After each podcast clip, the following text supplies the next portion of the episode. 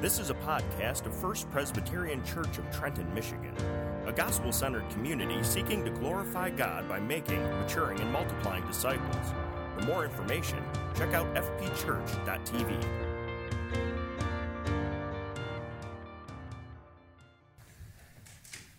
It is our privilege to hear God's word, and first we're going to hear it read, and then we'll hear it preached. And we pray for God's blessing upon the reading and the preaching of his word. If you would take your Bibles and turn to Luke 17, uh, it will also be up on the screen for us, and begin reading uh, in Luke 17, verse 20.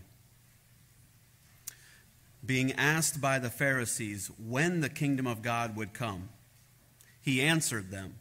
The kingdom of God is not coming with signs to be observed, nor will they say, Look, here it is, or there, for behold, the kingdom of God is in the midst of you.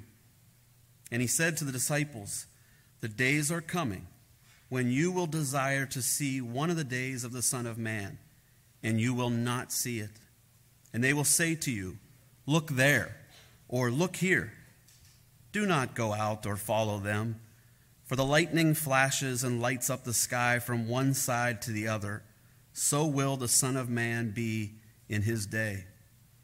But first, he must suffer many things and be rejected by this generation. Just as it was in the days of Noah, so will it be in the days of the Son of Man. They were eating and drinking and marrying and being given in marriage until the day when Noah entered the ark and the flood came and destroyed them all. Likewise, just as it was in the days of Lot, they were eating and drinking, buying and selling, planting and building. But on the day when Lot went out from Sodom, fire and sulfur rained from heaven and destroyed them all. So will it be on the day when the Son of Man is revealed. On that day, let the one who is on the housetop with his goods in the house not come down to take them away. And likewise, let the one who is in the field not turn back.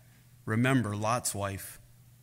Whoever seeks to preserve his life will lose it, but whoever loses his life will keep it. I tell you, in that night there will be two in one bed, one will be taken and the other left. There will be two women grinding together, one will be taken and the other left. And they said to him, Where, Lord? And he said to them, Where the corpse is, there the vultures will gather.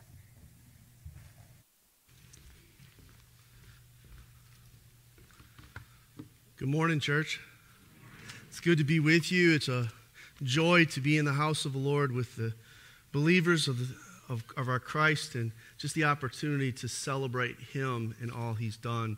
So, as we gather around the Word, let's just take a moment to, to thank the Lord for all He's done and ask His blessing on what we're about to do. Heavenly Father, we come before you, and Lord, we are truly thankful for you. We're thankful for salvation that you've provided, Father, through your Son, Jesus Christ. We're thankful for Jesus' works of righteousness. We're thankful for all that he's done, both actively in fulfilling law and passively going to the cross and bearing our sin and our shame. We're thankful that we can be robed in the righteousness of Jesus. We're thankful for the work of the Holy Spirit who penetrates our hearts, softening those hearts of stone and making them hearts of flesh. We're thankful for the Holy Spirit who guides and, and teaches, who convicts, who brings joy. We're thankful, Lord, for all that you do in our lives. Lord, we know there are many in our midst that are struggling that it is a burden to even get out of bed, whether it's because of emotional discouragement, spiritual battle, or even physical ailments. And so, God, we pray that you would minister to each of those needs as you see fit. Lord, we pray for um, Anna Kosteroff as she will be heading into surgery tomorrow for open heart surgery. God, we pray that you would be with the doctors and the team. We pray, Lord, for a speedily recovery for her. And Lord, we thank you, Lord, that we know you are the great physician. Lord, we pray for our gathering here, that the time we spend together will be a time of encouragement and strengthening, that our eyes would be fixed on you. Lord, we know that there are no two people exactly the same in this room, but yet we all are in need of Jesus. So show us Christ. Open our eyes, unblock our ears, soften our hearts. Lord, whatever things would get in the way, may we see Jesus. May we celebrate our Savior. May we, may we walk more closely with Him. May we love Him more dearly. Thank you for this opportunity to come together and to celebrate your work, your love, and your care. I pray now, Lord, that you would protect my words, that I would not say anything more nor less than you give me to say. But I do pray that I would be faithful to your word, to your people. We pray these things in Jesus' name. And God's people said, Amen. The world we live in brings disappointment. The world we live in brings concern. The world we live in brings frustration. The truth of the matter is, each one of us longs for more. We desire more. The truth of the matter is, every human being in this world will experience struggle. Every human being will experience the frustrations because we live in a fallen world. And yet, for those of us who truly believe in the Lord Jesus Christ, those of us who truly hold to God's word, we have hope. We believe in a kingdom that is promised in Scripture, a kingdom that promises better things, a, a kingdom that gives us that hope. It's the belief of that kingdom that actually sets up our text this morning. In fact, it's a question about this kingdom.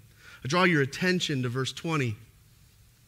Being asked by the Pharisees, when the kingdom would come. I draw this to your attention because the Pharisees were pretty wealthy in their society. The wealth, they, they had power, they had influence, and yet the Pharisees also longed for more. They experienced disappointment and frustration. If you know anything about the Pharisees of the time, they were the power group, they were the leaders of the religion of Judaism. But the problem was they lived in a place that was overrun with Romans. Romans ran their, their land. And so I believe when the Pharisees asked this question, when the kingdom of God would come, there's a sense in which we can say it's tongue in cheek, they're trying to trick Jesus, but there may be a real sense in which they're asking Jesus a question to see what his take on it is. When does he really believe the kingdom would come? What, what would happen? How would it happen? When would it be? These religious people were asking the question, when? In verse 20, it actually gives us Jesus' response to their question. I want you to look at Jesus' response in the second half of verse 20. Jesus says, The kingdom of God is not coming in ways that can be observed. This is important. Because far too many of us place our hopes and our trust and our confidence in what will be, in, a, in an idea of our version of the kingdom, and we miss the reality of the kingdom now. It's important that you hear Jesus' words as Jesus is saying there at the end of verse 20 into verse 21 he says in verse 21 Nor will they say, Look, here it is, or there, for behold, watch what he says, the kingdom of God is in the midst of you. It's here, it's now, it's present, it's a reality. This is important that we understand that he's pointing to the reality, the already of the kingdom.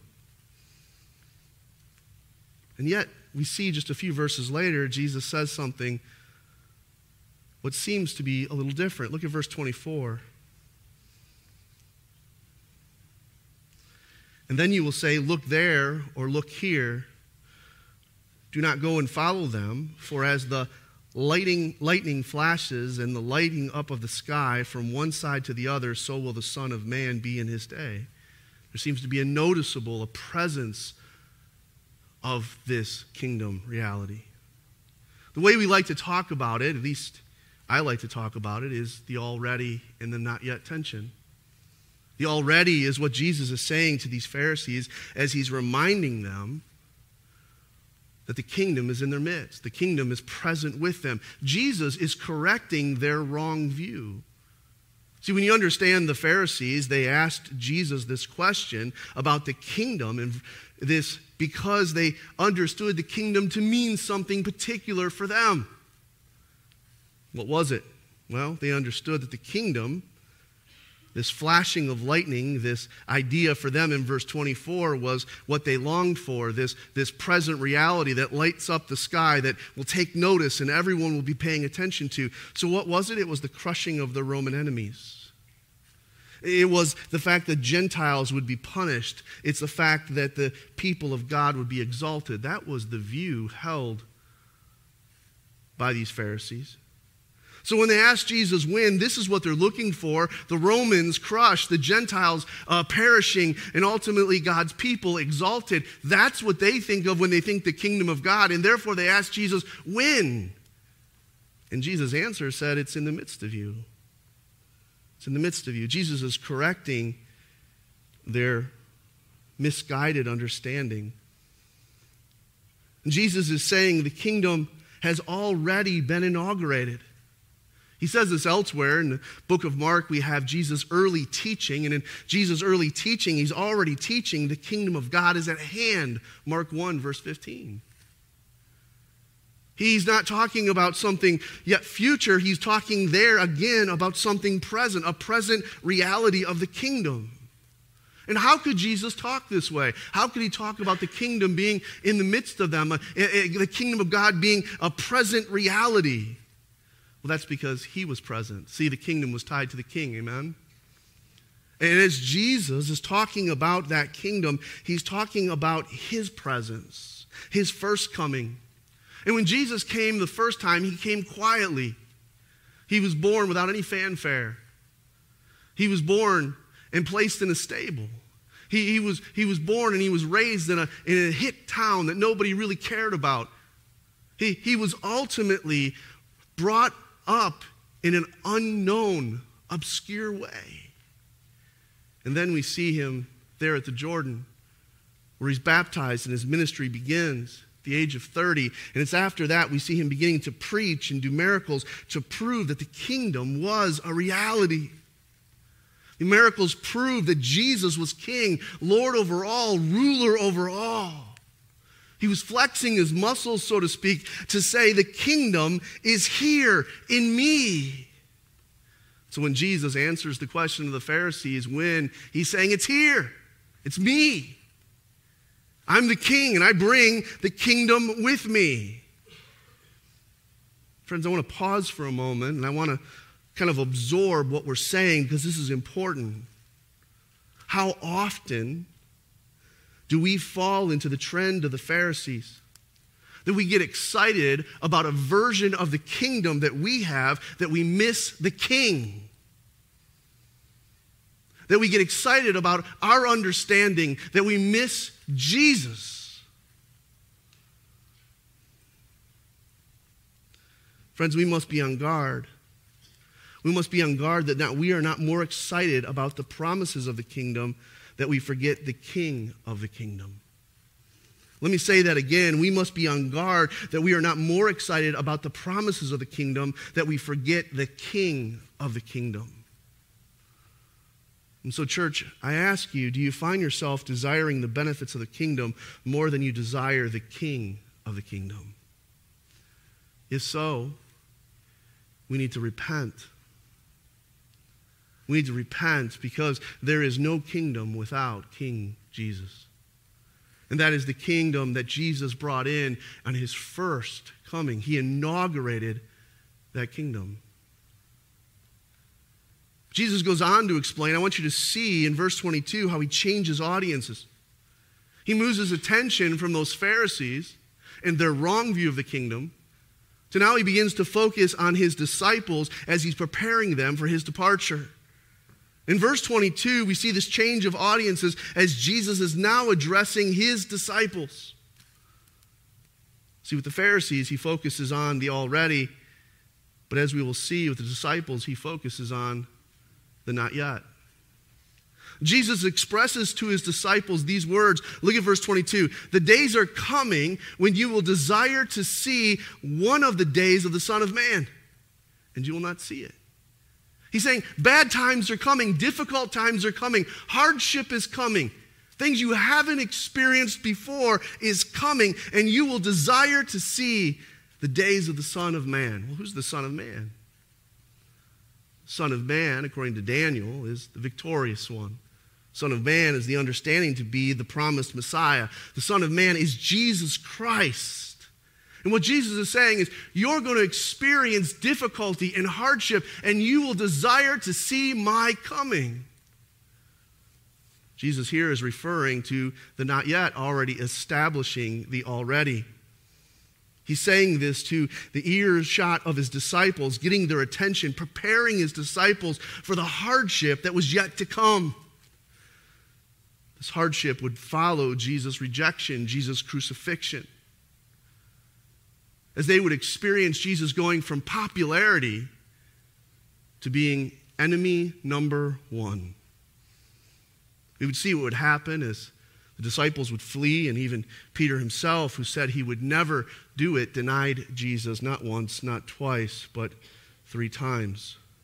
Those hardships continued through persecution and suffering as you read through the book of Acts, through imprisonments. This understanding is that they would desire to see the return of the Son of Man, the victorious one. They would long for the not yet was described in Scripture as the consummation of the kingdom, the second coming of Christ. I want to draw a point, though. Jesus never says that this longing is wrong. In the midst of their suffering, in the midst of their pain, this longing for that is never wrong. But he does warn them, according to verse 23, to be on guard.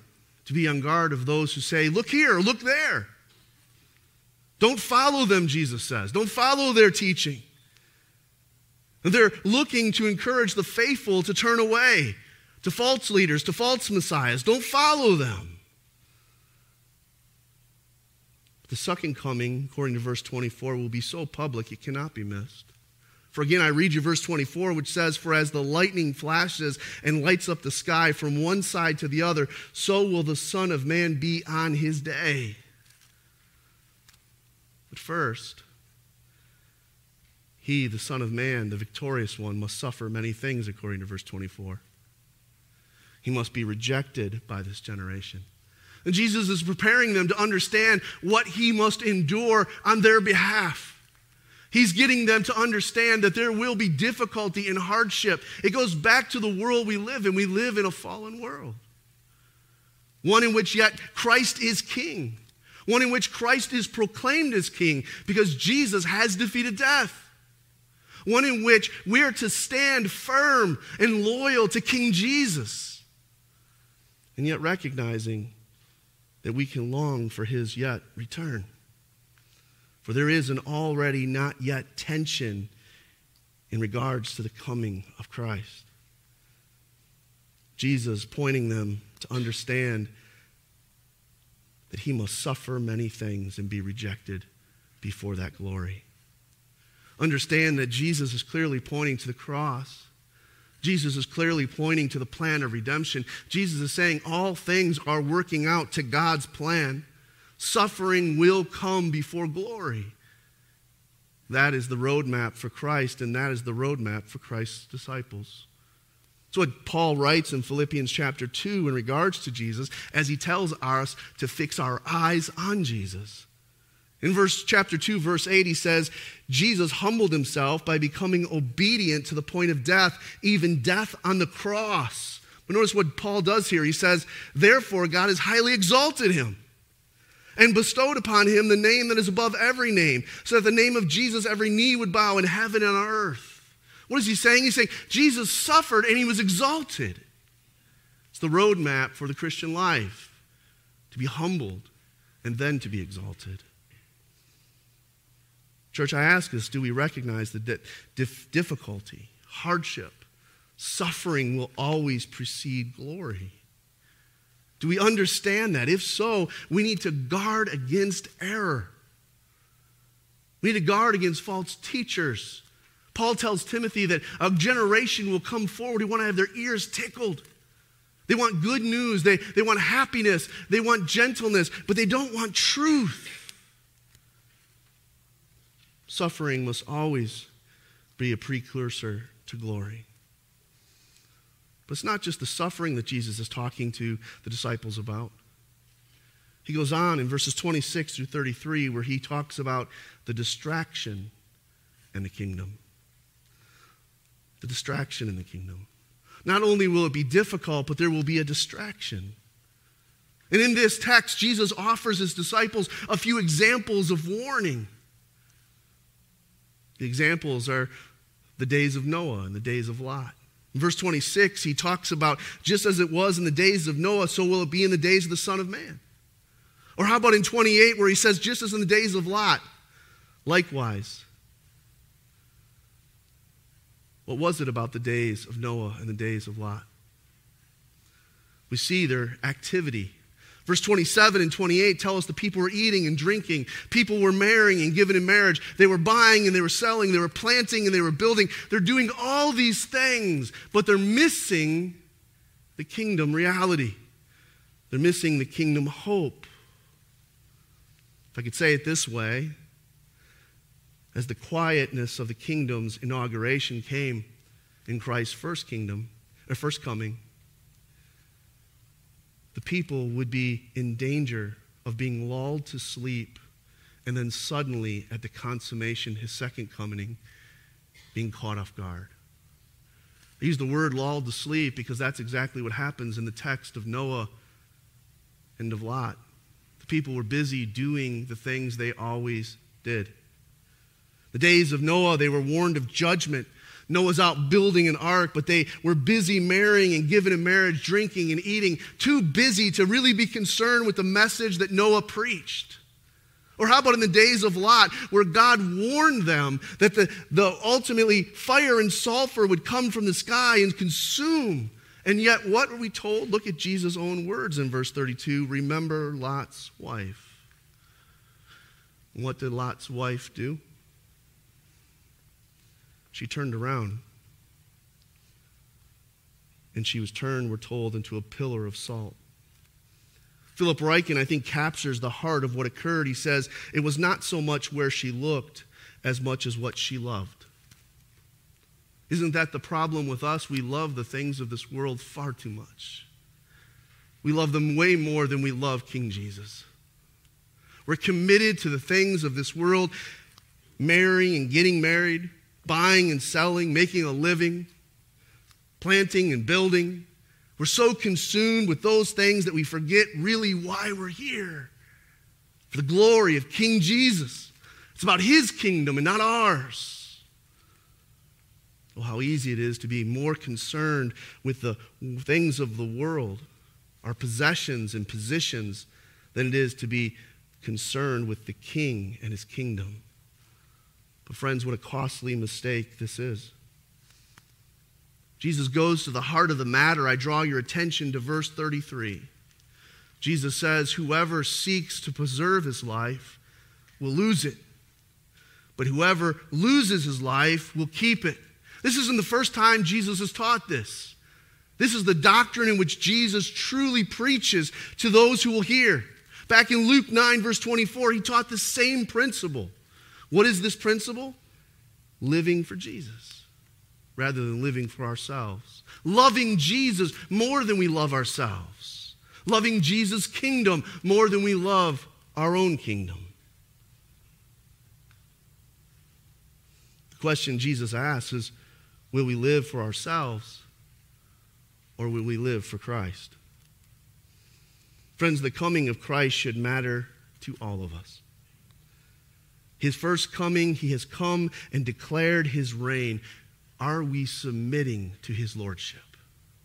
In his second coming, he comes as judge. We're told there that every knee will bow, every tongue will confess, but for many it will be far too late. Church, I ask you, how have you been distracted by the concerns of the world? How have you been ignoring King Jesus? How have you been ignoring his kingdom?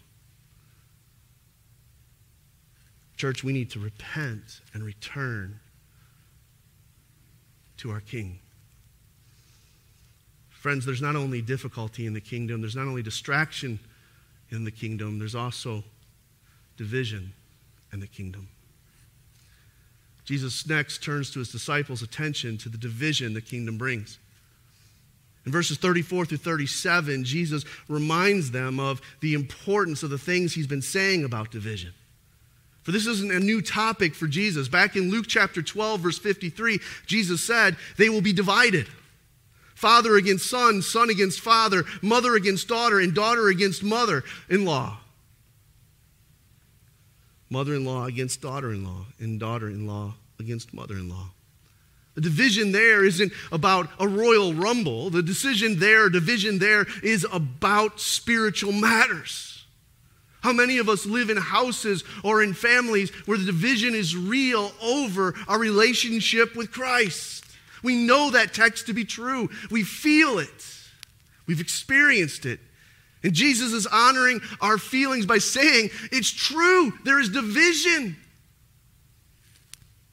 Luke said this again in Luke 14, verse 26, where he quotes Jesus to say, If anyone comes to me and does not hate his own father and mother and wife and children and brother and sister, and yes, even his own life, he cannot be my disciple. Division has to happen completely. We must be loyal to Jesus and only Jesus. And yet, in our text, division is given again. And yet, this division isn't just present now, but a reference to the future division regarding judgment. I draw your attention to verse 33. Whoever seeks to preserve his life will lose it, and whoever loses his life will keep it. Again, that verse is the crux of Jesus' point. Watch what Jesus does as he builds off of 33 as you move on into 34. I tell you, in the night there will be two in one bed, one will be taken, the other left. Verse 35 there will be two women grinding together, one will be taken, the other left. Division. But this division that takes place, notice that Jesus gives the idea that it can happen at night or it can happen at day. It can be when a husband and wife are in bed and one is taken and the other left, or it can happen in the field while they are working. One is taken, the other is left. That division, that division is a picture of judgment. Many would want to hold that it's probably a reference to life, but it appears from the context of this passage that this division is about judgment. Contextually, it seems more likely that the person who is taken is taken away into judgment while the other person is left. Look at what Jesus says as the disciples ask a question. It gives us our context. And they said to him, Where, Lord? Where's this going to take place? As, as though they want to know, they, they want to be assured that they're not going to be mixed in it. And yet, Jesus' answer is very grim. Jesus said, Where the corpse is, there the vultures will gather. Friends, don't miss this. This idea of judgment is important. The disciples are hoping to find their escape. Where, Lord? But Jesus points out very clearly that this is a, an issue of the heart. It's about being spiritually dead. And where there is spiritual dead men, there will be judgment, there will be separation. Jesus is making the point what we do with Jesus matters. What we do with the King has eternal value. So, church, I ask you do you know where you stand regarding King Jesus? Where do you stand regarding King Jesus? In this text that's before us, we've seen that the kingdom is an already not yet reality. We've seen that it comes and has been inaugurated by the person and work of Christ. That's why he said, The kingdom is in the midst of you. Yet we also see that the kingdom will be fully consummated at his second coming as the lightning filling the sky and cannot help but be noticed. But along with that kingdom will come difficulty. And Jesus reminds us to be assured that difficulties will find us, especially as we live for King Jesus. As we live for King Jesus in a hostile world that is not accepting of his already kingdom. But, friends, those difficulties will pale when the not yet comes. We need to keep our eyes fixed on King Jesus, on Christ, and we need to avoid the erroneous teachings about his coming, which have led many astray. We need to remember that for this to be true about the king and the kingdom means we need to fight distraction. For just as in the days of Noah and Lot, people ignored the warnings of judgment, they lived for now rather than for the kingdom. They loved the world rather than they loved the king. But, friends, when the not yet comes, our love and loyalties will all be exposed. And when he comes, he brings judgment with him, for the kingdom will bring division. Friends, I understand while there is already a separation between those who are alive in Christ and those who are spiritually dead. This separation will be ever more clear when the not yet comes and he brings judgment. As one will be taken and one will be left. The bottom line for each of us, which is extremely important, is what am I doing? How am I responding? How am I living under King Jesus? For Jesus is King of kings and Lord of lords and he reigns. And we need to submit to his kingship. Let's pray. Father, as we close the copy of your word on a somber note, uh, an aha moment for each of us to say, Am I living for Christ and his kingdom? For many of us, maybe it's the first time we've heard the reality that the kingdom is now. It's in the midst of us. It's, it's a growing reality as the gospel goes forth and as Christ has already come claiming what is his and proving he is the victorious one over death. And yet, Lord, we know that we ourselves have many wrong affections. At times, if we're honest, we love the things of the world more than we love the things of Christ. And so we repent. God, change our heart. Help us to be ever mindful that when Christ comes a second time, he will bring judgment with him. Help us to be ever mindful that our job as the church is to be a beacon of light, to go and to proclaim the good news of Jesus, calling others to celebrate King Jesus. Help us to be about your work rather than our own. In the face of difficulties, in the face of distractions, may we truly remember that there will be and is already division.